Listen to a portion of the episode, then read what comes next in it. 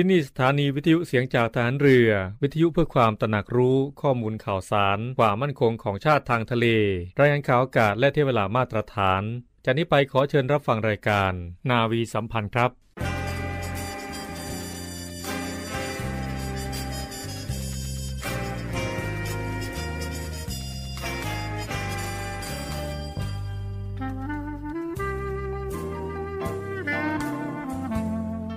นายทหาร นายตำรวจทุกคน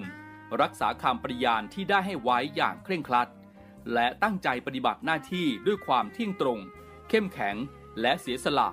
พร้อมทั้งหมั่นศึกษา และฝึกฝนตนเอง ให้มีความจัดเจนคล่องแคล่วในหน้าที่ และในการปฏิบัติงานร่วมกับผู้อื่น ฝ่ายอื่นอยู่เสมอ ทุกคนทุกฝ่ายจะได้สามารถร่วมมือร่วมใจกัน สร้างสรรค์ความพัฒนาผาสุก ให้แก่ประชาชนและประเทศชาติ ได้ตามอุดมคติที่ตั้งมั่นไว้ตลอดไป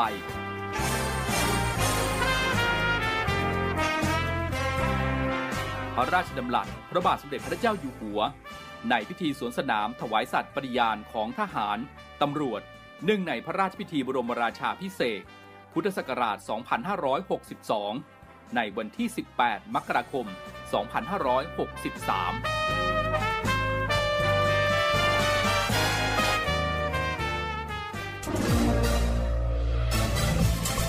คุณกำลังฟังเสียงจากฐานเรือ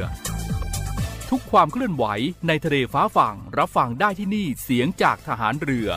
กับช่วงเวลาของรายการนาวีสัมพันธ์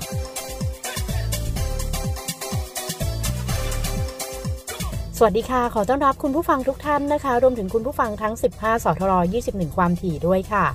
ขอต้อนรับเข้าสู่รายการนาวีสัมพันธ์ ในเช้าวันนี้นะคะ อังคารที่ 23 สิงหาคม 2565 7นาฬิกา30 นาทีค่ะ เรื่อยไปจนถึง 8 นาฬิกา เราจะพบกันในช่วงเวลานี้นะคะ ในทุกๆวันค่ะ กับรายการนาวีสัมพันธ์ คุณผู้ฟังคะวันนี้ทางรายการนะคะ มีสัมภาษณ์พิเศษค่ะ จากนาวเอกหญิงมณีรัตน์นันทรักษ์ชัยกุล หมอกุมารแพทย์โรคติดเชื้อในเด็ก และรองหัวหน้ากลุ่มงานอาชีวเวชกรรม โรงพยาบาลสมเด็จพระปิ่นเกล้ากรมแพทย์ทหารเรือ ซึ่งในวันนี้นะคะก็จะเป็นเรื่องของวัคซีนไข้หวัดใหญ่ วัคซีนคอตีบบัตทยักไอกรนค่ะ เชิญคุณผู้ฟังไปติดตามรับฟังกันได้เลยค่ะ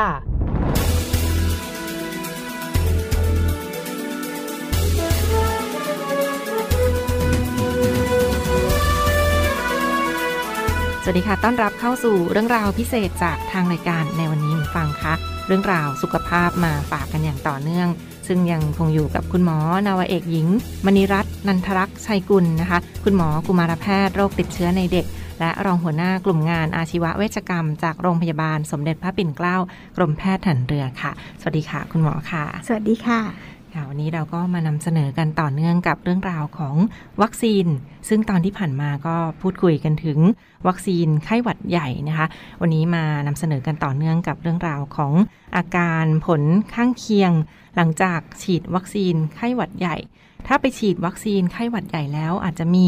การเกิดผลข้างเคียงต่างๆ ตามมาได้ หรือไม่อย่างไรบ้างคะะปกติหลังฉีดวัคซีนไข้หวัดใหญ่นะคะ ผลข้างเคียงที่อาจจะพบได้จะแบ่งเป็นอาการที่ไม่รุนแรง แล้วก็อาการรุนแรง อาการที่ไม่รุนแรงค่ะแน่นอนบางคนฉีดตอนฉีดก็เจ็บเนาะพอหลังฉีดอาจจะมีปวดบวมแดง บางคนอาจจะปวดกล้ามเนื้อนิดหน่อย บางคนมีไข้ต่ำๆอะค่ะ แต่ว่าเจอประมาณร้อยละสิบแล้วส่วนใหญ่ก็จะมักหายได้เอง ภายใน 1-3 วันนะคะ การรักษาเนี่ยก็สามารถใช้ประครบเย็น หรือว่าใช้ยาแก้ปวดตามอาการ หรือรับประทานยาพาราเซตามอลเพื่อลดไข้ได้อะค่ะ ส่วนใหญ่อาการพวกไม่รุนแรงนี้ก็ภายใน 3 1-3 วันก็จะดีขึ้นเรื่อย ๆ นะคะส่วนอาการรุนแรงนี่เราพบได้น้อยมากนะคะ ต่ำกว่า 1 ในแสนโดสนะคะอาการแพ้รุนแรงที่ที่เจอบางคนอาจจะแบบมีเรื่องของมีไข้สูง แล้วก็ชักได้แต่เจอน้อยมากๆเลยนะคะ แล้วก็อีกกลุ่มหนึ่งก็คือกลุ่มที่แพ้ ตัววัคซีนหรือว่าสารประกอบที่อยู่ในวัคซีนที่เป็นแพ้รุนแรงแบบอนาไฟรักซิสนะคะ แต่โอกาสเกิดได้น้อยมาก เพราะฉะนั้นถ้าเมื่อไหร่ฉีดในสถานพยาบาลเนี่ยเราจะมีระบบการเฝ้าระวังอาการกลุ่มนี้อยู่แล้วอะค่ะ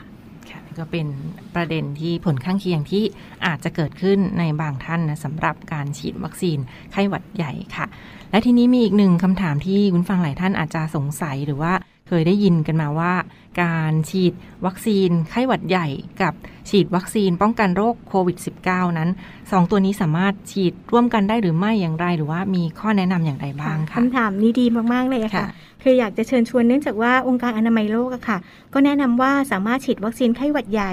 ในช่วง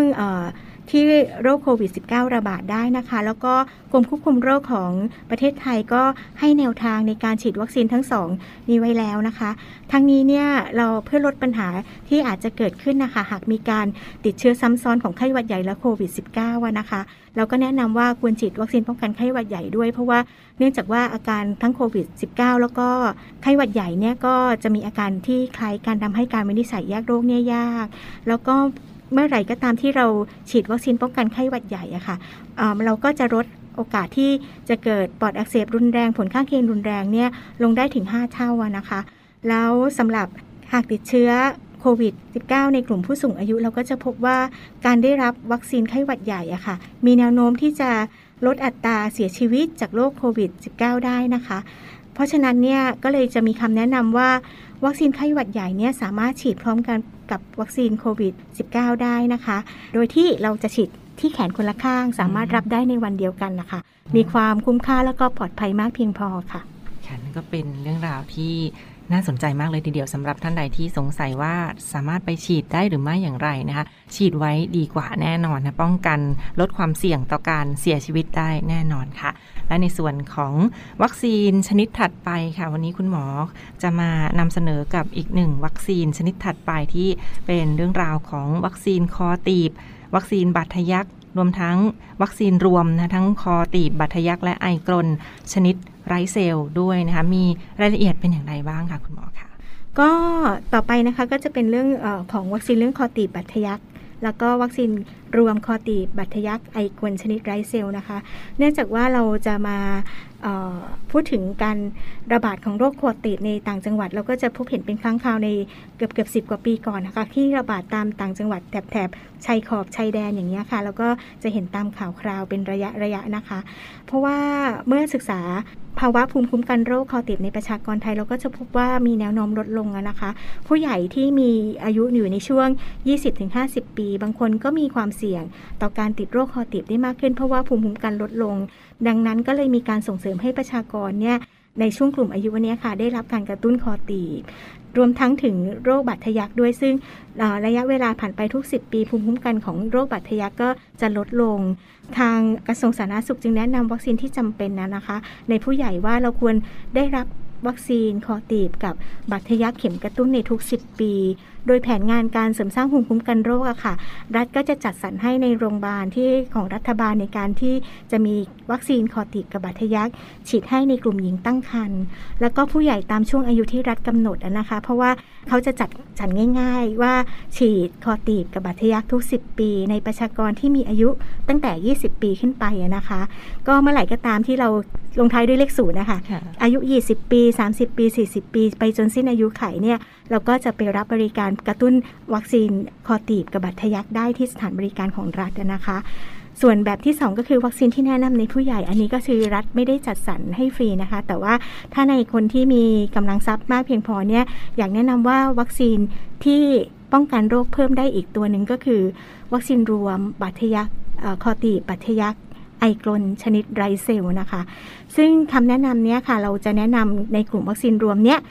พิจารณาให้ในกลุ่มวัยรุ่นหนึ่งครั้ง แทนการฉีดวัคซีนคอติดกับบัตรทยักนะคะ ในช่วงวัยรุ่นเนื่องจากว่าเราจะได้วัคซีนป้องกันโรคไอกลเพิ่มมาอีกหนึ่งอย่างอะค่ะ แล้วก็เราก็จะแนะนำในผู้ใหญ่ในผู้สูงอายุที่ต้องการคอติดกับบัตรทยักอย่างเช่น ถ้าเรามีแผลแล้วเราไปทำแผล เราก็อาจจะถูกพยาบาลหรือคุณหมอถามว่า เอ๊ะเราเคยได้รับวัคซีนบัตรทยักมาหรือยัง ถ้าเรายังไม่เคยได้ เราก็อาจจะเลือกที่จะฉีดเป็นวัคซีนรวมคอตีบบัตยักไอกรนแบบไร้เซลล์ได้นะคะหนึ่งครั้งในชีวิตนะคะ กลุ่มสุดท้ายที่เขาแนะนำก็คือสตรีตั้งครรภ์นะคะ ในช่วงไตรมาสที่ 3 คือช่วงอายุครรภ์ตั้งแต่ 27ถึง36 สัปดาห์ค่ะ เนื่องจากว่าถ้าเราฉีดวัคซีนรวมคอตีบบัตยักไอกรนภูมิคุ้มกันไอกลในหญิงตั้งครรภ์นะคะ ก็จะสามารถถ่ายทอดไปสู่ทารกแรกเกิดได้นะคะ เพราะว่าทารกแรกเกิดกว่าเขาจะเริ่มได้วัคซีนนะคะ ก็จะเป็นช่วงอายุ 2 2 เดือน 4 เดือน 6 เดือนอย่างเงี้ยค่ะ ทำให้เมื่อไหร่ถ้าหญิงตั้งครรภ์มีภูมิคุ้มกันต่อไอโกลคอตีบบัตยักก็สามารถถ่ายทอดไปให้ลูก เพื่อเป็นภูมิคุ้มกันให้ในลูกได้ค่ะค่ะนั่นก็เป็นเรื่องราวของวัคซีน ชนิดป้องกันคอตีบบาดทยักไอกรนด้วยนะ รวมทั้งวัคซีนที่ในส่วนของเป็นชนิดไรเซลดังที่คุณหมอได้แนะนำไปนะคะ และในส่วนของข้อควรระวังค่ะคุณหมอคะเห็นว่ามี ข้อควรระวังด้วยสำหรับถ้าท่านใดต้องการจะไปฉีดวัคซีนรวมสำหรับโรคบัตทะยักคอตีบไอกรนชนิดไรเซล มีข้อควรระวังอย่างไรบ้างคะก็เหมือนทุกวัคซีนนะคะเมื่อเราฉีดวัคซีนช่วงนั้นเราต้องมีสภาพร่างกายที่แข็งแรง เมื่อฉีดวัคซีนไปเราจะได้กระตุ้นภูมิคุ้มกันร่างกายให้สร้างได้สมบูรณ์เพียงพอนะคะ เมื่อไหร่ก็ตามถ้าเราป่วย เจ็บป่วยเฉียบพลันภายใน 7 วันเราอาจจะต้องเว้นวัคซีนไปก่อน หรือว่าเพิ่งออกจากโรงพยาบาลมาภายใน 14 วัน ก็ควรจะเว้นฉีดวัคซีนไว้ก่อนกรณีที่เราต้องระวังคือถ้าสมมติเราเคยได้วัคซีนคอติบหรือบัตทยักแล้วมีประวัติว่าแพ้รุนแรงหรือแพ้สารประกอบในวัคซีนอย่างรุนแรงอย่างนี้ค่ะ อันนี้ก็อาจจะต้องพิจารณาอีกครั้งหนึ่งโดยอาจจะต้องปรึกษาแพทย์อีกครั้งหนึ่งอะค่ะ ส่วนผลข้างเคียงที่หลังจากเราฉีดนะคะ ส่วนใหญ่ก็เหมือนทุกวัคซีนนะคะตอนฉีดก็จะเจ็บหลังฉีด มันก็จะมีอาการรุนแรง เช่น ปวดบวมแดงได้ร้อยละสิบนะคะ ส่วนใหญ่ประคบเย็นหรือว่าทานยาแก้ปวดตามอาการก็ได้ค่ะ บางคนอาจจะมีไข้ทานยาลดไข้ก็จะดีขึ้น แต่บางรายในกรณีที่เราเคยได้รับวัคซีนบาดทะยักมาบ่อยๆ อย่างเงี้ยค่ะ มันอาจจะมีลักษณะของแขนบวมคล้ายๆแขน Popeye หรือเราเรียกว่า Arthus reaction นะคะ อันนั้นก็เป็นอาการบวมของแขนที่ร่างข้างที่ได้รับวัคซีนก็อาจจะเกิดภายใน 2-8 ชั่วโมงอะค่ะ ส่วนใหญ่ก็อาการจะไม่เกิน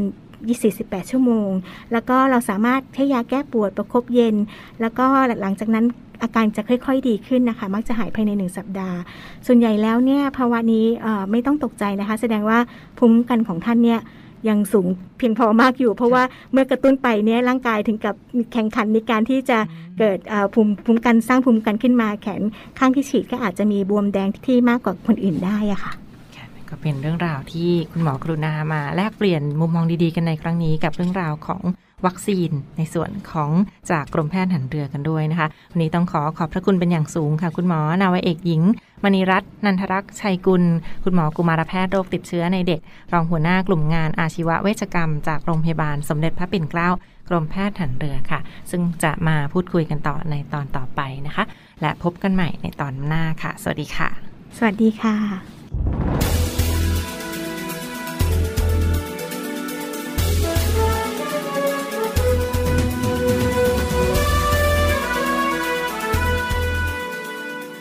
คุณผู้ฟังคะเดี๋ยวช่วงหน้าค่ะ เราไปพบกับคุณอาร์มพีรวัตรสุทธิบูรณ์นะคะในในวีอัปเดตแล้วกลับมาพบกับรายการนาวีสัมพันธ์ได้ในช่วงสุดท้ายค่ะ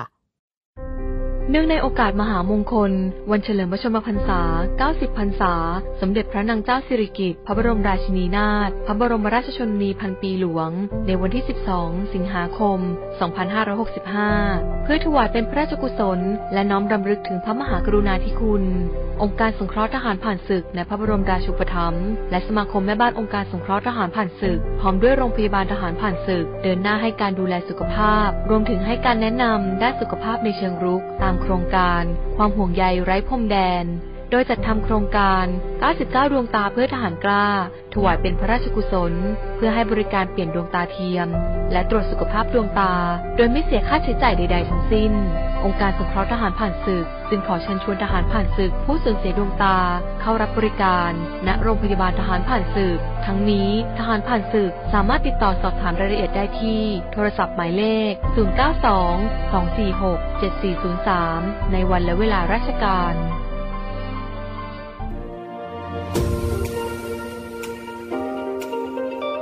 เนวี่อัปเดตกับพีรวัตรสุทธิบูร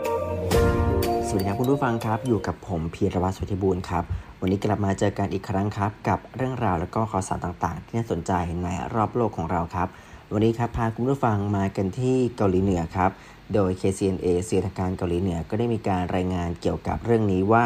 นางสาวคิมโยจองน้องสาวของนายคิมจองอึนผู้นำสูงสุดของเกาหลีเหนือ ได้มีการกล่าวว่าประธานาธิบดียุนซอกยอนผู้นำของเกาหลีใต้ ว่าควรหุบปาก หลังจากที่นายยุนซอกยอนได้ย้ำว่าเกาหลีใต้นั้น ยินดีที่จะให้ความช่วยเหลือทางเศรษฐกิจกับเกาหลีเหนือ เพื่อเป็นการแลกกับการปลดอาวุธนิวเคลียร์ก็ถือว่านับเป็นครั้งแรกที่เจ้าที่เกาหลีเหนือในระดับสูงได้มีการแสดงความเห็นโดยตรงต่อแผนดังกล่าวของเกาหลีใต้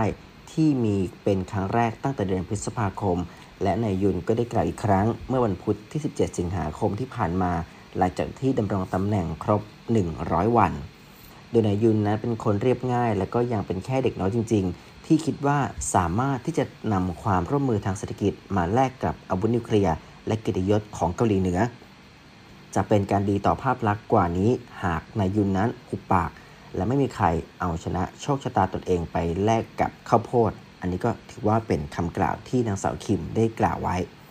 โดยในขณะที่กระทรวงการรมชาติของเกาหลีใต้ ซึ่งได้มีการจัดการเกี่ยวกับความสัมพันธ์ของเกาหลีเหนือได้กล่าวว่า คำพูดของนางสาวคิมนั้น ถือว่าเป็นคำพูดที่หยาบคายและก็ไม่เหมาะสมอย่างยิ่ง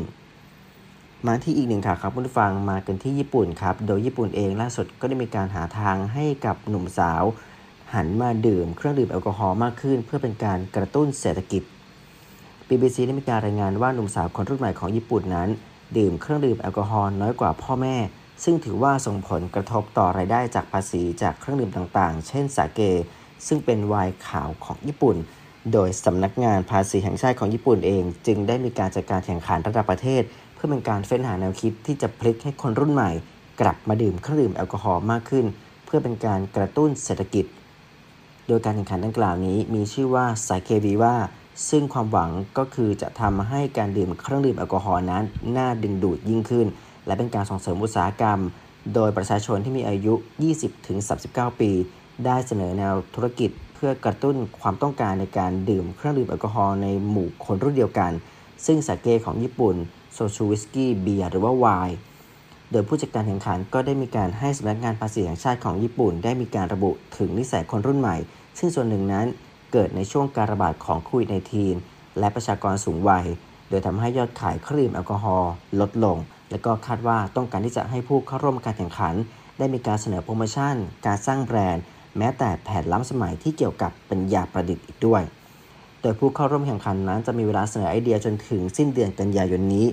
หากนั้นไอเดียก็จะสิ้นสุดลง และผู้เชี่ยวชาญก็จะมีการต่อยอดก่อนที่จะเสนอไอเดียสุดท้ายในเดือนพฤศจิกายนนี้ ซึ่งสื่อญี่ปุ่นก็ได้มีการรายงานว่าปฏิกิริยาผสมปะปนกันไป โดยบางคนก็วิจารณ์ถึงความพยายามดังกล่าว ที่จะส่งเสริมนิสัยไม่ดีต่อสุขภาพ แต่ในอีกส่วนหนึ่งครับผู้ฟังก็ได้มีการโพสต์เกี่ยวกับไอเดียแหวกแนวออนไลน์เช่น ให้นักแสดงสาวชื่อดังนั้น รับบทเป็นพนักงานต้อนรับเสมือนจริงในคลับดิจิทัลอีกด้วย โดยเว็บไซต์ผู้จัดการการแข่งขันก็ได้มีการระบุว่าตลาดเครื่องดื่มแอลกอฮอล์ในญี่ปุ่นนั้น ในขณะนี้ถือว่าอยู่ในช่วงขาลง แล้วก็หดตัวลง และประชากรที่มีอายุมากกว่าของประเทศควบคู่กับอัตราการเกิดที่ลดลง ถือว่าเรื่องนี้เองเป็นปัจจัยสำคัญที่อยู่เบื้องหลังดังกล่าว โดยตัวเลขล่าสุดจากสำนักงานภาษีได้มีการแสดงว่าคนดื่มน้อยลงในปี 2563 เมื่อเทียบกับปี 2538 โดยตัวเลขนั้นลดลง 100 ลิตรต่อปี เหลือ 75 ลิตรต่อปี ในส่วนของรายได้ภาษีจากภาษีเครื่องดื่มแอลกอฮอล์นั้นก็ลดลงเช่นเดียวกันในช่วงหลายปีที่ผ่านมา โดยหนังสือพิมพ์ Japan Times ก็ได้มีการรายงานว่าในปี 2523 มีรายได้ร้อยละ5ของรายได้ทั้งหมด แต่ในปี 2563 นั้น มีรายได้เพียงแค่ 1.7 เพียงเท่านั้น ส่วนในฝั่งของธนาคารโลกก็มีการประเมินว่า รายละ 29 ของประชากรญี่ปุ่นมีอายุ 65 ปีขึ้นไป เป็นสัดส่วนสูงสุดในโลก และก็มีความกังวลเกี่ยวกับอนาคตว่าเหล้าสายเกนั้น ไม่ใช่ปัญหาเดียวที่มีผลต่อเศรษฐกิจของญี่ปุ่น แต่ก็มีความกังวลเกี่ยวกับการจัดหาพนักงานอายุน้อยสำหรับงานบางประเภท และการดูแลผู้สูงอายุในอนาคตอีกด้วย ก็ต้องติดตามกันต่อไปครับ เกี่ยวกับสถานการณ์ของญี่ปุ่นก็ซึ่งถือว่าเป็นเรื่องที่แปลกและก็น่าสนใจ แล้วก็มีอีกหลายเสียงแล้วก็หลายความคิด อีกฝ่ายหนึ่งก็ตามมีการแบ่งว่าเป็นเรื่องที่อาจจะส่งเสริมให้ผู้คนนั้นดื่มเครื่องดื่มแอลกอฮอล์แต่อีกฝ่ายหนึ่งก็มีการคิดแล้วก็วิเคราะห์มาว่าเป็นอีกหนึ่งช่องทางที่อาจจะทำให้เศรษฐกิจของญี่ปุ่นดีขึ้นก็ได้ครับเนวี่อัปเดต กับพีรวัตรสุทธิบุญ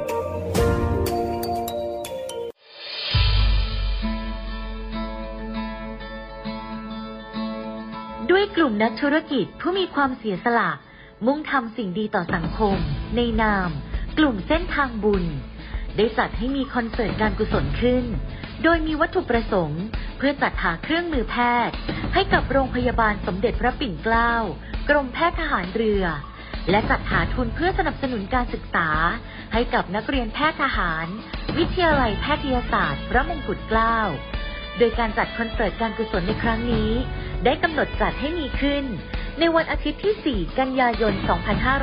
2565 ตั้งแต่เวลา 17นาฬิกา30 นาทีเป็นต้นไป ณ หอประชุมกองทัพเรือ กรุงเทพมหานคร สนใจร่วมบริจาคเงิน เพื่อจัดหาเครื่องมือแพทย์ ให้กับโรงพยาบาลสมเด็จพระปิ่นเกล้า สามารถบริจาคได้ที่ ธนาคารทหารไทยธนาชาติ บัญชีเลขที่ 0402 538 250 และสนใจร่วมบริจาคเงินทุน เพื่อสนับสนุนการศึกษาให้กับนักเรียนแพทย์ทหาร วิทยาลัยแพทยศาสตร์พระมงกุฎเกล้า สามารถบริจาคได้ที่ ธนาคารทหารไทยธนาชาติ บัญชีเลขที่ 0 298 201 การบริจาคสามารถลดหย่อนภาษีได้ถึง2เท่า ร่วมทำความดี ถึงมีไม่มากแต่อยากแบ่งปัน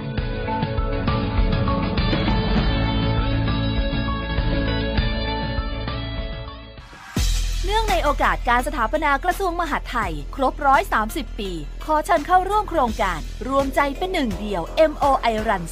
2022 กิจกรรมเดินวิ่งในรูปแบบ Virtual Run สนใจเข้าร่วมโครงการสมัครได้ที่ Line Official MOI Run 2022 ตั้งแต่วันนี้ถึง 31 สิงหาคมนี้ ร่วมเป็นส่วนหนึ่งในการให้โอกาสทางการศึกษา รายได้หลังหักค่าใช้จ่าย มอบให้มูลนิธิร่วมจิตน้อมกล้าเพื่อเยาวชน ในพระบรมราชินูปถัมภ์ คุณผู้ฟังคะกลับมาพบกับรายการนาวีสัมพันธ์ในช่วงสุดท้ายกันแล้วนะคะ ซึ่งในช่วงสุดท้ายนี้ค่ะ ก็จะเป็นเรื่องราวข่าวสารต่างๆ จากกองทัพเรือค่ะ คุณผู้ฟังคะเรามีเรื่องที่น่าภาคภูมิใจและน่ายินดีเป็นอย่างยิ่งนะคะ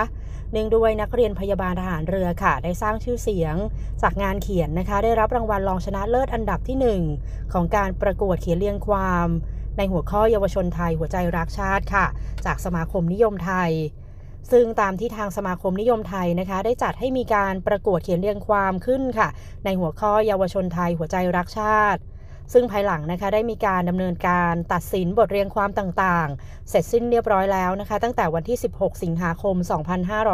2565ซึ่งผลการประกวดค่ะ นักเรียนพยาบาลทหารเรือนฤมลแดงเปี่ยม จากวิทยาลัยพยาบาลกองทัพเรือ ศูนย์วิทยาการกรมแพทย์ทหารเรือ ได้รับรางวัลรองชนะเลิศอันดับที่ 1 ค่ะ โดยจะขึ้นรับรางวัลนะคะ พร้อมอ่านผลงานของตนเองค่ะ ในงานยุวทูตนิยมไทยครั้งที่ 14 ในวันที่ 28 สิงหาคมนี้นะคะ ที่มหาวิทยาลัยสยามค่ะคุณผู้ฟังคะทั้งนี้นะคะ นักเรียนพยาบาลทหารเรือนฤมลแดงเปี่ยมค่ะ ได้เคยให้สัมภาษณ์ไว้นะคะว่า ตนเองค่ะเป็นคนที่ชื่นชอบงานเขียน โดยได้รับแรงบันดาลใจนะคะ มาจากการอ่านหนังสือ และการเรียนวิชาภาษาไทยและการสื่อสาร จากวิทยาลัยพยาบาลกองทัพเรือค่ะ และนอกจากนี้นะคะ ตัวนักเรียนพยาบาลทหารเรือค่ะ ก็ยังเคยได้รับรางวัลชนะเลิศอันดับที่ 1 ในการเขียนเรียงความค่ะ เรื่องราวเกี่ยวกับวันคนพิการ เนื่องในโอกาสการจัดงานวันคนพิการครั้งที่ 52 จากสภาสังคมสงเคราะห์แห่งประเทศไทยในพระบรมราชูปถัมภ์ประจำปี 2563 อีกด้วยค่ะ ซึ่งทางรายการนาวีสัมพันธ์นะคะ ก็ต้องขอแสดงความยินดีด้วยค่ะ คุณผู้ฟังคะกองทัพเรือค่ะ ชวนน้องๆดูเรือสารฝันเด็กๆนะคะ โดยทางทัพเรือภาคที่ 2 ค่ะ ได้เปิดแหล่งเรียนรู้ให้เด็กๆนะคะ เข้าเยี่ยมชมเรือหลวงค่ะซึ่งเมื่อวันที่ 19 สิงหาคมที่ผ่านมานะคะ โรงเรียนเทศบาลหนึ่ง บ้านเขาแก้ว อำเภอเมืองสงขลา จังหวัดสงขลาค่ะ และศูนย์พัฒนาเด็กเล็กท่าเรือ อำเภอเมืองนครศรีธรรมราช จังหวัดนครศรีธรรมราชนะคะ ได้ขอความอนุเคราะห์ค่ะนำเด็กนักเรียนนะคะ ครูและบุคลากรที่เกี่ยวข้องค่ะจำนวน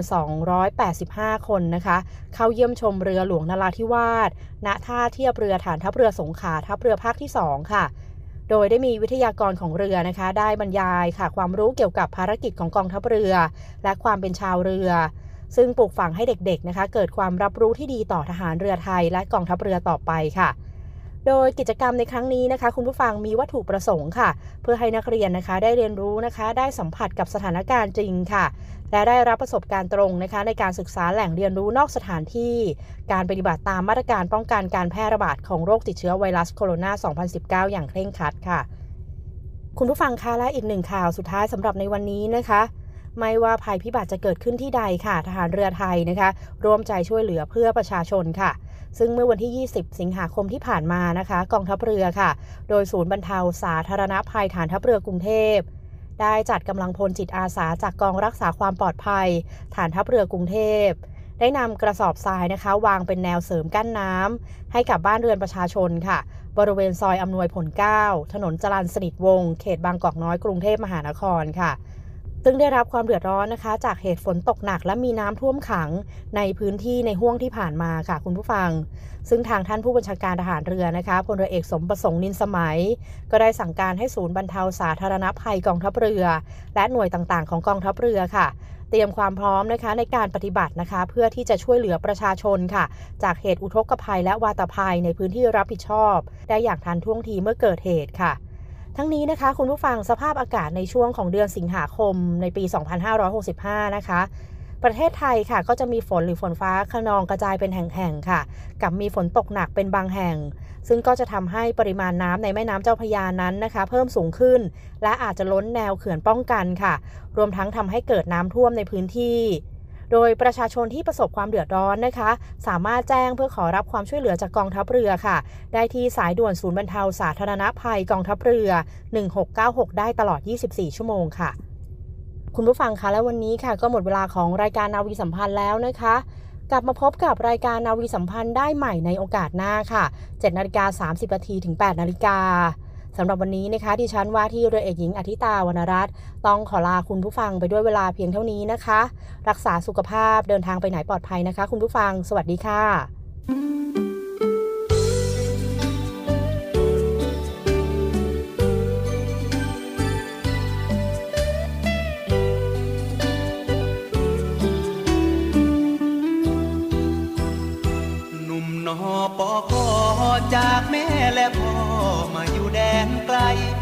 ด้วยเกียรติศักดิ์นักรบไทย ปกป้องคุ้มภัย แห่งลุ่มน้ำโขงริมสองฝากฝั่ง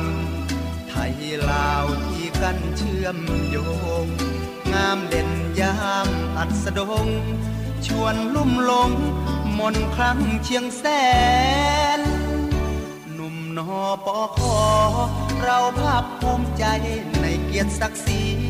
ไม่ยอมให้ใครเข้ามาย่ำยีพื้นแผ่นดินที่เราห่วงแหน ไม่เคยหวาดวันของภัยรอบเขตชายแดน สิ่งที่วันใจเลือแสน คืออย่างไรแฟนเคียงคู่เคลียร์คลอพ่อคุณแม่งร้าย ได้โปรดช่วยลูกสักครั้ง วยให้สมหวัง ทุกงานที่ลูกสารต่อ ป้องภัยได้ผล สาวหน้ามนเธอมาชอบพอเห็นใจหนุ่มนอปอคอที่เฝ้ารอ สาวมาเกี่ยวแขนคำคืนเน็บหนาวสาวได้ในเล่า จะมาเห็นใจ เฝ้าคอยถนอมและห่วงใย ให้กำลังใจ โอนใจเป็นแฟน ผมนักรบหนุ่มใจซื่อจากบ้านต่างแดน ขอฝากใจสตรีเชียงแสน อย่าได้ดูแค้นหนุ่มนอปอคอ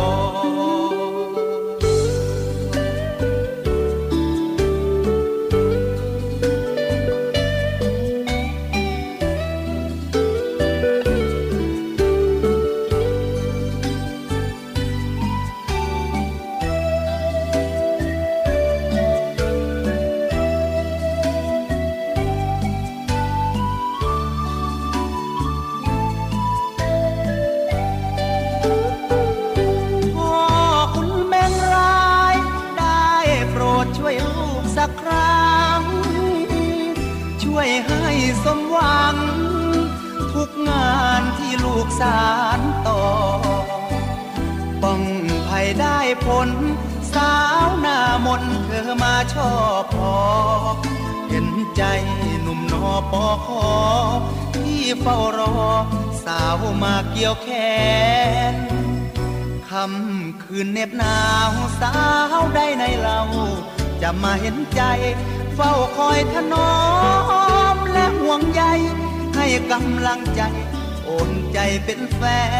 น ผมนักรบหนุ่ม ใจซื้อจากบ้านต่างแดน ขอฝากใจสตรีเชียงแสน อย่าได้ดูแคนหนุ่มนอปอคอ